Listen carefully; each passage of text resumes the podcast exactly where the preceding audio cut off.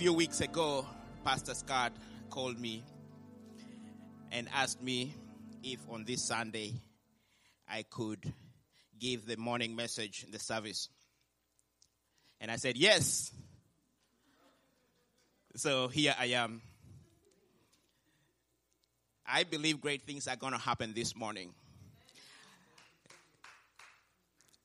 I heard a preacher one day preach about the most powerful moment is now. It's not yesterday. It's not last week. It's not tomorrow. It's not next month. But it's now. Because at this very moment, I can make a choice on what to do. I can make action. I can do something. I can't do it tomorrow. I don't know what tomorrow is going to be like. I can't do it yesterday because yesterday is past. But at this very moment, the next 20 minutes, 30 minutes, one hour, I can make a choice in the direction in which I am going to go. The Bible talks about Paul and Silas being in jail, their hands and legs tied up in a very difficult situation. There's nothing I can do, they could do. You would think. But it talks about how they were singing and praising God in jail, in a dungeon, a dark, sad place. Imprisoned, not for doing something bad, but for preaching the word of God. And we see the miracle that came out of that. They had a choice. They could feel sorry for themselves, they could be angry at God, but no, they did something else. They worshiped Him. Amen. Amen.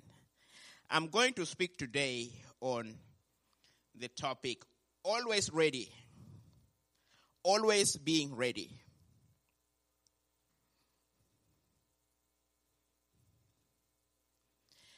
In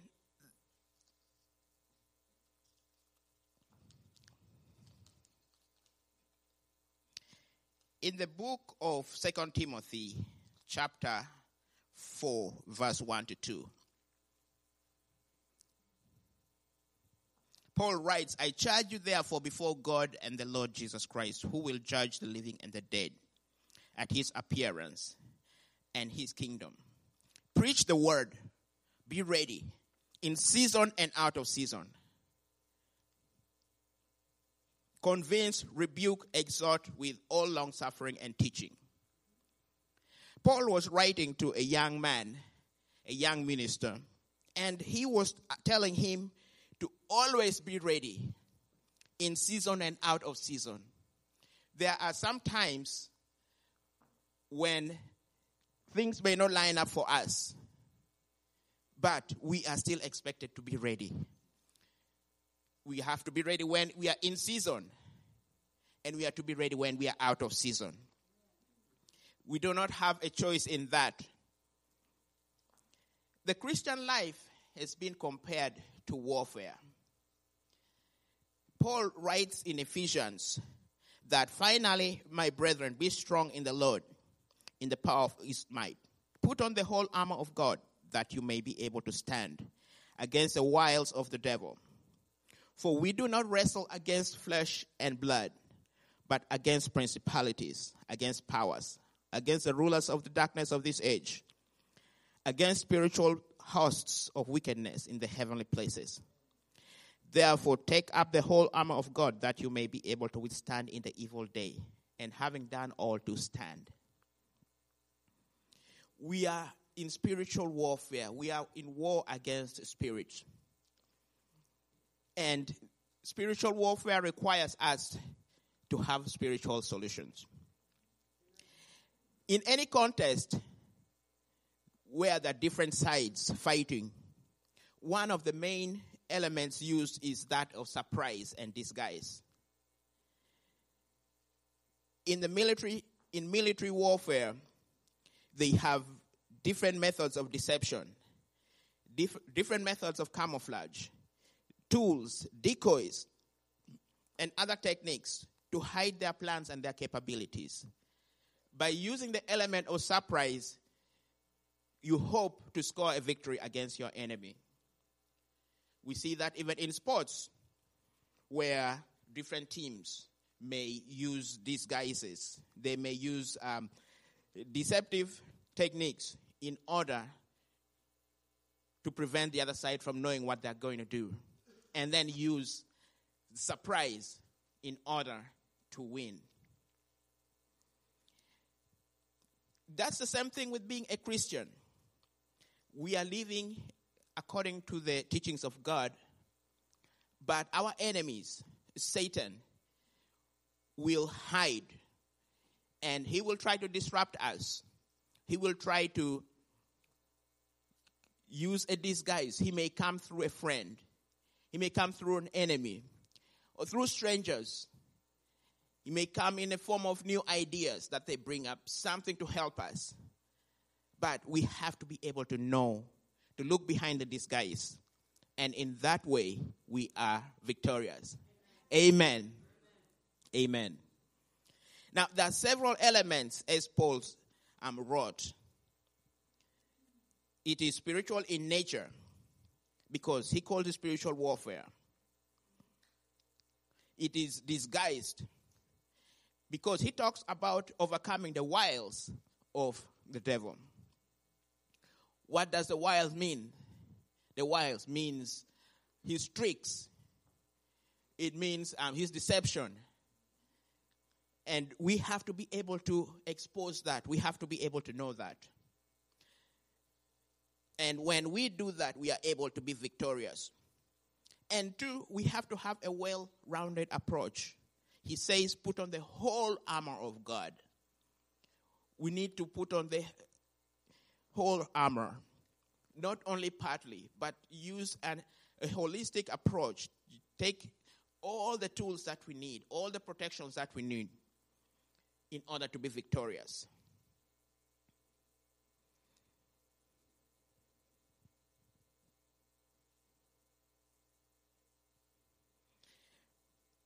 Today I'm going to speak about three means by which we can have victory. I'm going to talk about the Word of God, which is the Bible. I'm going to talk about prayer. I'm going to talk about fleeing from temptation.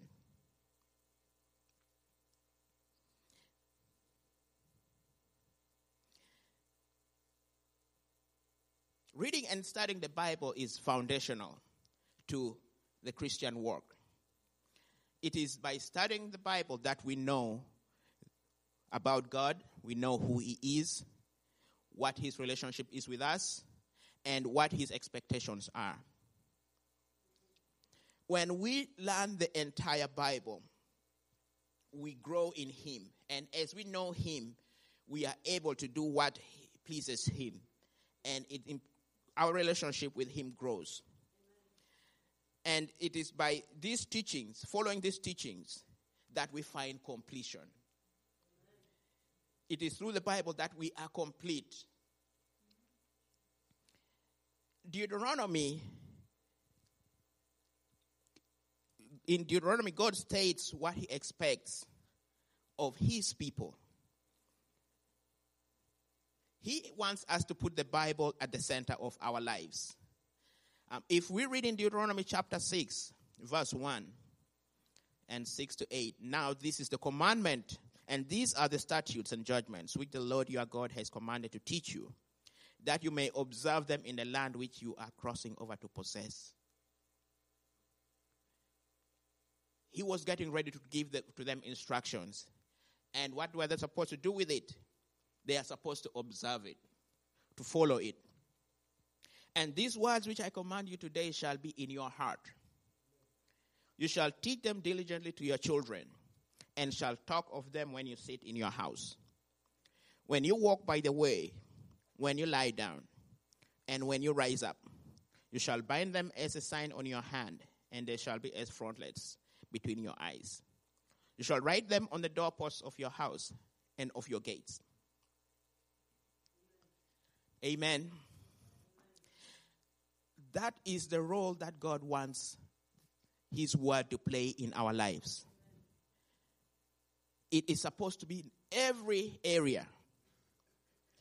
Number one, He says we should teach it to our children. So this is not for adults only, but even as a young child, we can start learning. Amen. I became a Christian as an adult.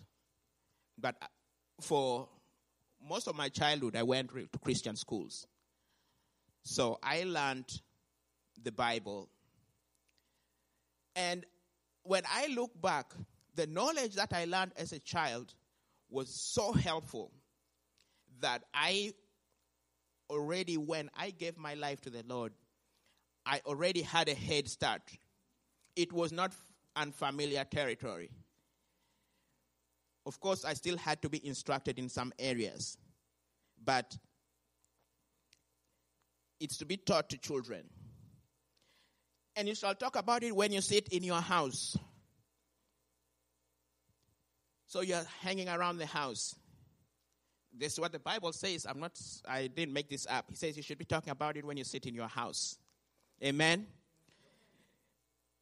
When you walk by the way, you're walking down the road going to the market. That's probably what they did in those days. Today, probably when you're driving, you're in traffic. He says we are supposed to be talking about the Bible. Riding the train, he wants us to read the Bible. He says, when you lie down and when you rise up, in the morning and in the evening, he wants us to talk about his word. This is somewhat extensive. He says, You shall bind them as a sign on your hand, and they shall be as frontlets between your eyes. In the Jewish community, they had the practice of actually binding the word of God in their hands and in their forehead. And as many um, Bible experts have explained, this passage referred to having the Bible guide our work because we work with our hands. So when we work, it the Bible should be our guide. Whatever we do with our hands, in the workplace, in the house, in the home, what we think and how we look at the world should be through the lens of the Word of God. It's all around. And that is what He expects us to do. That is the standard that He has set for us. This may sound extreme, but when we look at how we practice today, for example, the role that social media plays in our lives, and we think, oh, we can do that if it is, you know, a singing cat or other kind of entertainment. I can look at that all day, morning and evening, daytime, in the house. It's so easy. But that perhaps is what God wanted us to do, that the Word of God should play in our lives. Amen. And in Psalm 1, chapter 1, it describes the righteous man and what kind of life and what kind of priorities he has. And it says in verse 2 But his delight is in the law of the Lord. And in his law he meditates day and night. That's what's on his mind, the righteous man. Day and night, every free moment he has, he's thinking about it. I remember um, when I was in college, we had a professor, and you know, we, we would talk about some difficult problem. And then somehow nobody could figure out he couldn't. The next day he would come, say, You know, last night I was thinking about this problem, and I think it's like this and like this and like this. And I'll think to myself, I wasn't thinking about this problem. he actually took those things seriously. And everybody would be staring. But that's what his love was. You know, he thought about it in his free time. He thought about it at night. He's lying in bed. He's trying to solve it. And the next day he has a solution. But that's what the word of God should be to us. Amen. Amen. Psalm 119, verse 11 says, Your word I have, your word I have hidden in my heart, that I might not sin against you. It's hidden in him. By being always I'm filled with the word of God, it becomes a part of us. It is hidden in us. Why? So that I might not sin against you. Because he had he has now guidance. He knows right from wrong. So the scriptures is what will lead us to where God wants us to be. Now, some will say, oh, that is easier said than done. And it, it's been found many Christians actually have a difficulty um, understanding the Bible. The knowledge of the Word of God is not as widespread as um, you would think.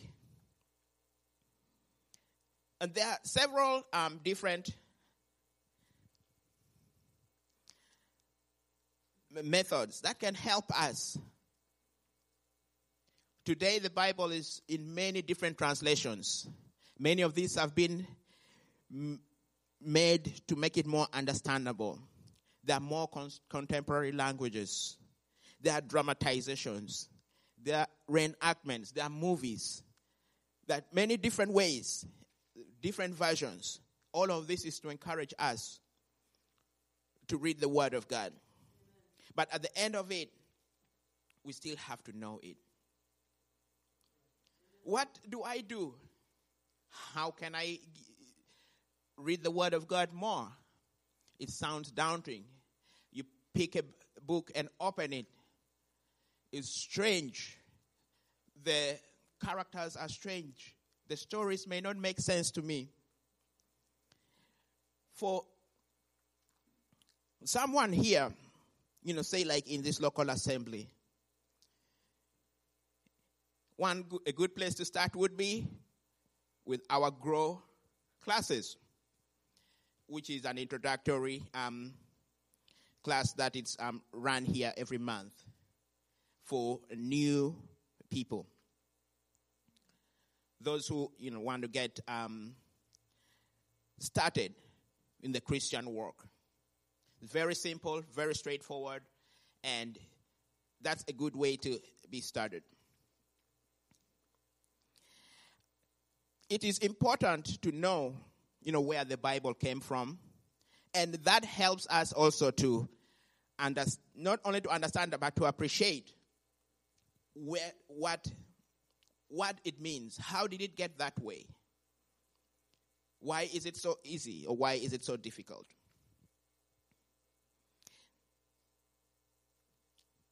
if you we look at the texts of the Bible, we'll see that there are many different um, different types of books included included in it.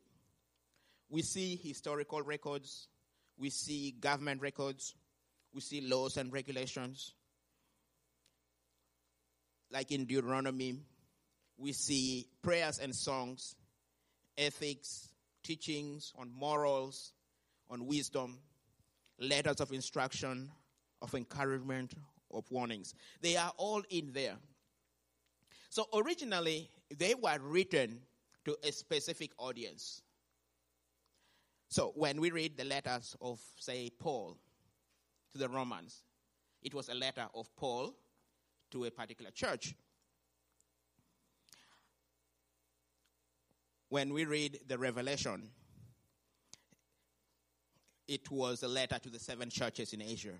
So those were real letters to real people, or real congregations, or real churches. So it was addressed to specific specific groups of people. Some of them were simply historical records, a record of what happened to a particular kingdom, the kingdom of Israel, and um, its history. And then you have government regulations. Few people would read that for pleasure. But those were the, the laws do this and do that and do this and do that and te- technically technical definitions. It's almost like today's you'd say code of federal regulations, the laws of the federal government. Few people would read that for pleasure, but they are important because when we end up in problems, that is what is used to judge us. Or the laws, the court of Maryland, the laws of the state. If we violate it, we'll get in trouble with the state. So we still have to know it, though it's difficult. Then we have many uh, prayers and songs. Psalms, many of those are prayers. Many of these are actual songs. And we have many teachings on ethics, good and bad, morals, wisdom, how to make decisions, and things like that. So, knowing that, it can help us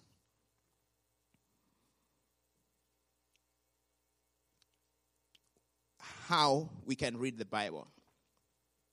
I find that it's helpful to start with the New Testament. Now, the whole Bible is the Word of God, so no part is less important than another. But if I'm getting started in reading, then the Gospels is more of a narrative, and it's easier to keep pace with that. The Psalms, the Proverbs, the direct teachings so they are also easier to follow with that. But what is important is that we read it regularly. And what is important is that it becomes a part of us. And in that way, it is engrafted in us. When we do that, we will grow in Him. We will know what God wants us to be. There are many um, Bible reading plans. Um, you can find them online at different places. Some lead you from the beginning to the end. If you read so much a day, you will eventually re- reach the end of the Bible. Others mix it up, take a little from the beginning, a little from the middle, and a little from the end. Uh, different methods. I can't say which is better or which is worse. But regular reading is probably um, the key here. Another important practice that can help us is joining a Bible study life group. Over the years, we have had um, different life groups here um, on studying a particular aspect of the Bible, maybe a particular book on the Bible. This is helpful because we get to maybe ask questions, you get to interact, to discuss and among you know friends and people we are familiar with. I can't say enough about the importance because that is how we will uh, it grow. We will read it, and we will support one another. We may think, well, there is no Bible study life group. Start one. Start one. I cannot lead a Bible study. Maybe there's someone who can. You just we just make the right connections. You can still host it. Someone else may lead it. And before you know it, you are leading it yourself. But a life group, that is also another important way in which we can grow in the Word of God. Another element in our spiritual warfare is prayer. Prayer is essentially talking to God and letting Him know our wants, our needs. God loves us. He wants us to have a relationship with Him. And the way we have that relationship with Him is through prayer. How does He want us to pray? Jesus actually taught His disciples to pray. He taught them by example, and He also taught them the Lord's Prayer. In Luke chapter 11, verse 1 and 4, he was praying in a certain place, and when he ceased, one of his disciples said to him, Lord, teach us to pray, as John also taught his disciples. And from then he gave them um, the Lord's Prayer Our Father who art in heaven, hallowed be thy name. The Lord's Prayer is more of a template, it's more of a guide that tells us what we should pray about and what is important. And in the Lord's Prayer, he also talks, we see in verse 4, and forgive us our sins, for we also forgive everyone indebted to us. And lead us not into temptation, but deliver us from evil. We have to pray against temptation. We have to pray for victory over temptation. And regular prayer will give us power to overcome the enemy. Too often, we are already under attack. By then, it's almost impossible to pray. Jesus prayed actually for his disciples that they would be strong and that they would withstand temptation. In Luke chapter 22, verse 31 to 32, and the Lord said, Simon, Simon, Indeed, Satan has asked for you that he may sift you as wheat. But I've prayed for you that your faith should not fail. And when you have returned to me, strengthen your brethren. Satan has asked that he should attack Peter, but Jesus had prayed for him. Jesus prayed for victory over temptation, but he prayed for his disciples. We read in just before he died, just before the crucifixion, before he was arrested, Jesus faced the most difficult hour of his life. How did he face it? Through prayer. Throughout most of his ministry, he would preach by the day, but in the evening, he would go out in a quiet place and pray. And it wasn't very different the night before he was arrested. He went out to pray. He took his disciples with him. In Luke 22, verse 34, 39, 39 to 40, coming out, he went to the Mount of Olives as he was accustomed to, and his disciples also followed him. When he came to the place, he said to them, Pray that you may not enter into temptation.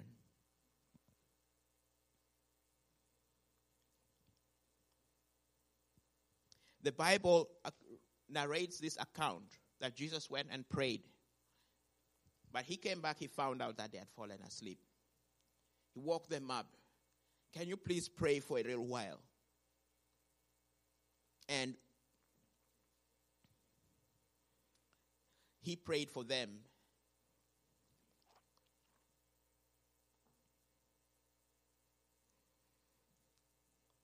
Now, it talks about they had fallen asleep because of sorrow. It was a very challenging moment in their lives because they had given up everything to go and serve him. But now their master was going to be killed. They couldn't pray. And it happens sometimes that it's hard to pray when we are burdened by some difficulty it just feels like um, what we are dealing with is so um, heavy.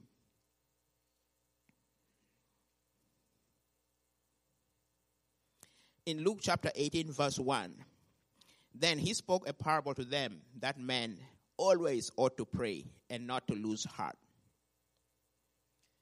We have to pray regardless of our challenges, challenging situations we are in. He went on to narrate the parable of a widow who wanted justice, so she went to a judge.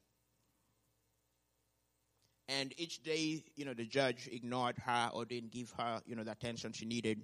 And she kept going and going and going until finally this lady said, the judge said, you know, if I don't, you know, give her justice, she's going to wear me out. I have to rule for her. And that's how he wants us to be always persistent. Amen.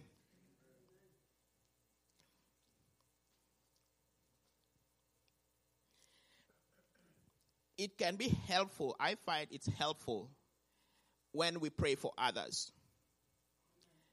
See, it may be difficult to get into a spirit of prayer. It just feels like um, you're going against a wall and so on. I've, you know, being overwhelmed by a big challenge. It could be, you know, sickness. You know, someone is in jail or a, a big financial burden. You know, loss of a loved one. You know, it's almost impossible to pray. But when I start praying for the needs of someone else. Sometimes it's just almost a breakthrough. Just as Jesus prayed for his disciples, and not only for his disciples, but for the people his disciples would reach. And that would include us, the many people who would be won into his kingdom. We have to pray for other people. First Timothy chapter 2 Therefore, I, I, therefore, I exhort first of all that supplications, prayers, intercessions, and giving of thanks be made for all men, for kings and all who are in authority, that we may lead a quiet and peaceable life in all godliness and perseverance.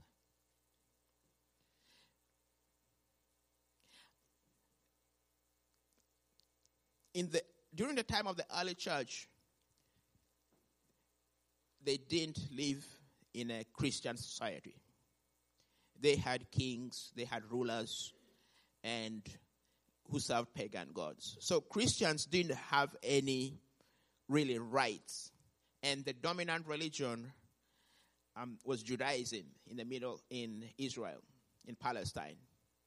So it was not taken for granted that they had freedom to worship. And so it was important to pray as Paul was writing. Pray for the leaders, authorities, that we may have peace and quiet. And we would go, you know, go on minding the business of God. And we have to pray for that. We have to pray for peace. We have to pray for freedom, the ability to worship freely, the ability to serve God freely, to evangelize. Those things are not always a guarantee. that may also mean peace in our immediate environment, peace with our neighbors, with our co-workers, our supervisors, and everybody else. We need to be able to get along with them, to, to, to have peace to serve God. Sometimes we can have, you know, just someone or something just so aggravating. A neighbor or a neighbor's dog or you know it just gets on our nerves. It i can't rest. I can't settle down. Let's pray for peace. Let's pray for god to take care of that situation.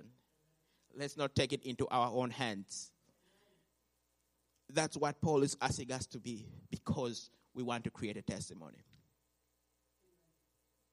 even when things are going on well we have to pray. We have to preemptively pray. Job, in chapter 1 in the book of Job, it describes Job as a wealthy man.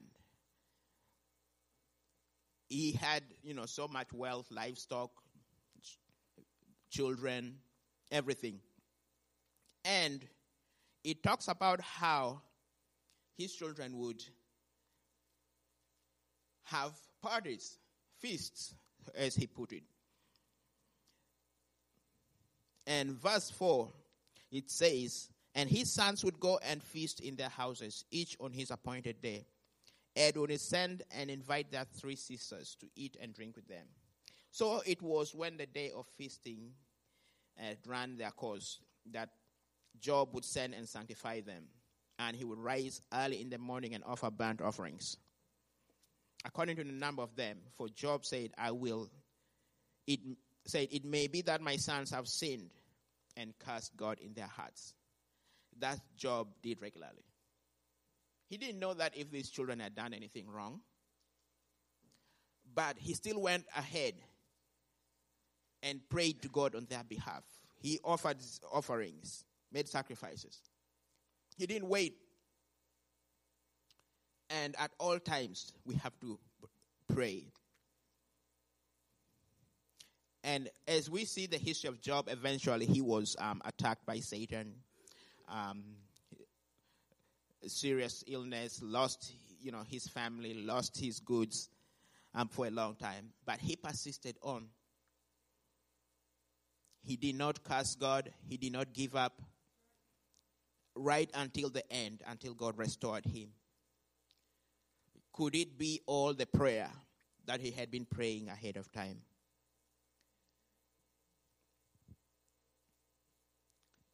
God did not save him from the challenges, but gave him the strength to go through it. He gave him the power to overcome it.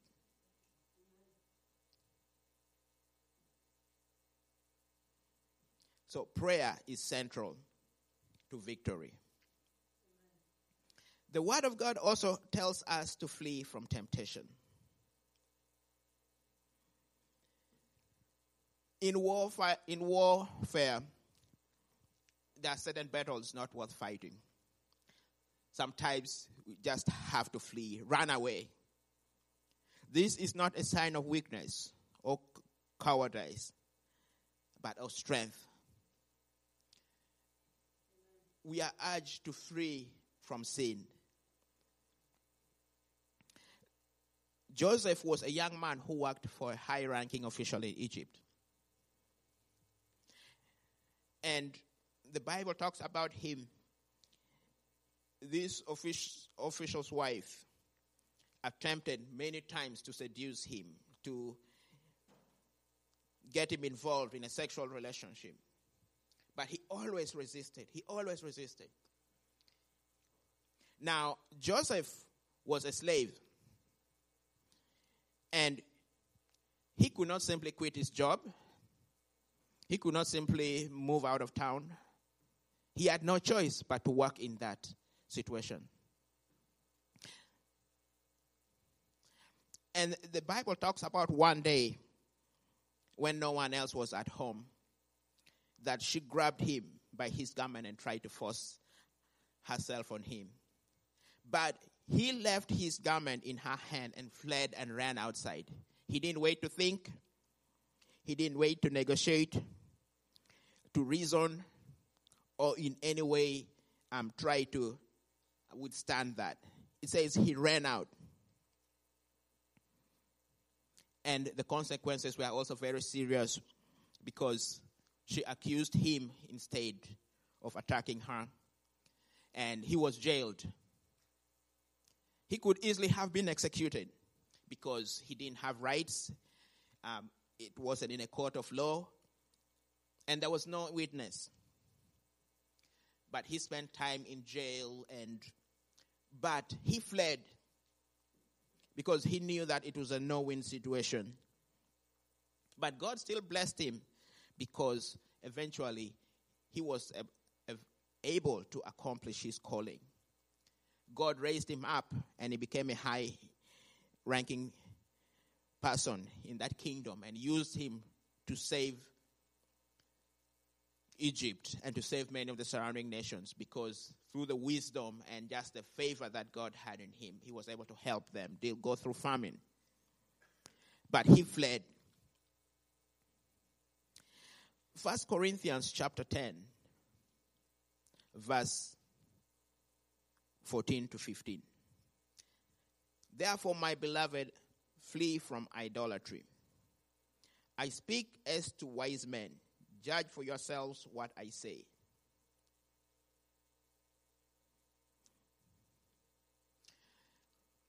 We are supposed to flee from idolatry. We don't worship idols in, in the form of carved images of stone or metal today. But there are still many things that take our attention.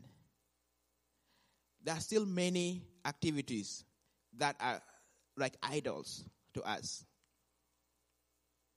It can be in the area of entertainment, it can be in the area of wealth, money, it can be in the area of popularity. We want to be ourselves to be worshipped. We want to be lifted up. We want to be celebrated. And it just says, flee, run away from that. First Timothy chapter 6, verse 10 to 11. For the love of money is a root of all kinds of evil, for which some have strayed from the faith in their greediness and pierced themselves through with many sorrows. But you, O man of God, flee these things and pursue righteousness, godliness, faith, love, patience, and gentleness. He says the love of money. He doesn't say money is the root of evil. The love of. There are many good things we can do with money. You can pay bills, buy groceries, use it to spread the gospel. But when it becomes a love, that's what becomes a problem. But he says, flee from these things and pursue righteousness, godliness, faith. God says, run because your life depends on it. As he has said, many have strayed from the faith because of the greediness. The Bible also t- tells us that if anything causes us to sin, we have to give it up. In Matthew chapter 9, chapter 5, verse 29, if your right hand causes you to sin, pluck it out and cast it from you. For it is more profitable for you that one of your members perish than for your whole body to be cast into hell. And if your right hand causes you to sin, cut it off and cast it from you. For it is more profitable for you that one of your members perish than that for your whole body to cast into hell. Amen. Basically, if it is something that is a hindrance, it, it by itself may not be a problem. But if in my situation it is a source of temptation and a source of sin. The best way is to give it up. It is better to lose, in Jesus' analogy, a hand than to lose my soul. It could be something of great value. It could be material possessions. It could be friends. It could be hobbies. If I can't keep away from something, it's better to give it up. And whatever is keeping us from serving God is not worth having. An analogy that the Bible uses is that of an athlete running a race. Those who run a race always have to minimize any kind of weight, anything that will slow them down. Because winning is the most important thing. Even, say, the outfits they wear has to be light, and the designs have changed to make it lighter and more um, conducive to running the race. If the swimmers, That's uh, swimming outfits which have been created to make them swim faster. And we too are running a race. And we have to put aside anything that weighs us down. In Hebrews chapter 12, verse 1, therefore we also, since we are surrounded by so great a cloud of witness, let us lay aside every weight and the sin which does so easily ensnare us, and let us run with endurance the race that is set before us. Every weight that is slowing us down, let us leave it aside. Looking unto Jesus, the author and finisher of our faith, who for the joy that was set before him endured the cross, despising the shame, and has sat down at the right hand of the throne of God. One of the instructions you are told when you board a plane is that in case of an emergency, leave all your property behind. Don't grab your luggage. It could be worth a lot of money. It could be a musical instrument, very precious. It could be anything. To leave it behind is not worth your life. It's not worth the lives of people around you. You just have to flee. And we are competing in a race. We cannot afford any distraction. Where even a fraction of a second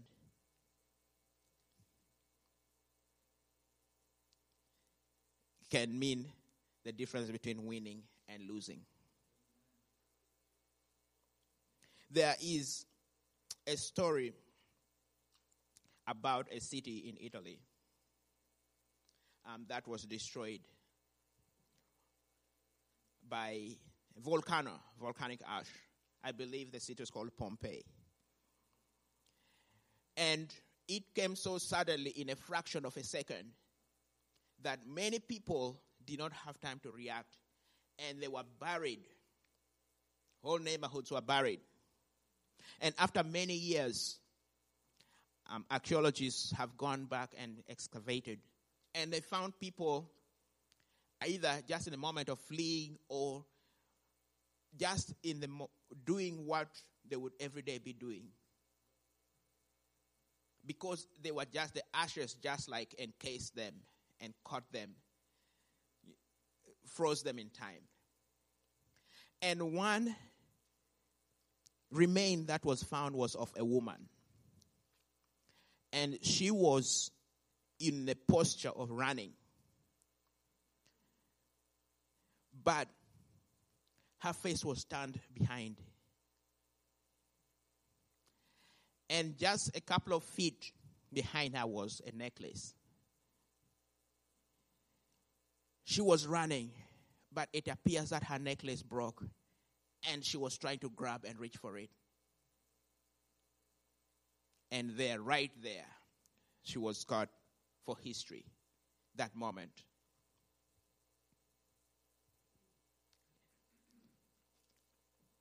Our relationship with God is not worth any material good. So we have to drop every unnecessary way.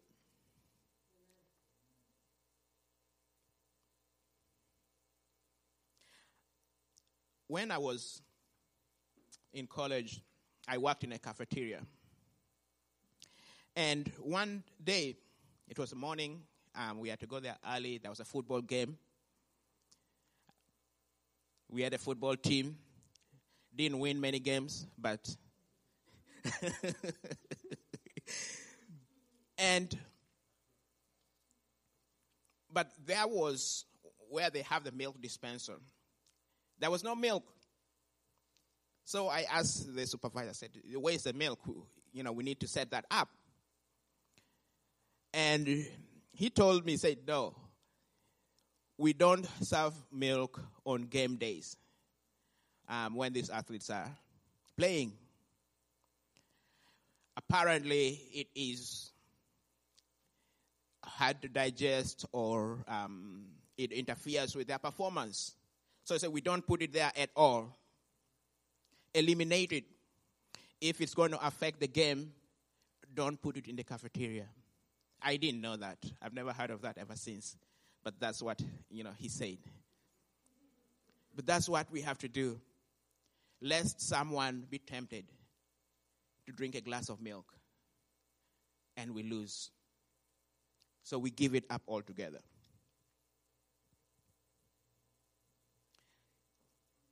Genesis talks about Eve entering into a conversation with the serpent, who was the most one of the most um, deceptive of all God's creations. And he, you know, talked her, said, Did God tell you that should not eat of every tree in the garden? And they got into the conversation. And eventually she tempted him, her. A question that I've asked myself why did she get into a conversation with the serpent? What was the need? Sometimes it's better not to get into a conversation at all. There is no it's no match. We will be no match for his deception. We just have to flee.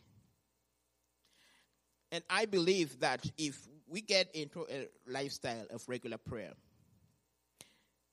Bible study, if we drop every weight and burden that slows us down, we will be victorious in our Christian walk. We will grow in Him.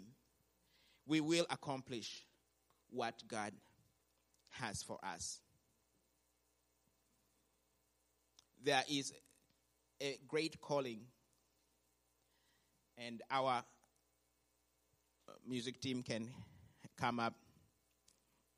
There's a great calling that God has for each and every one of us.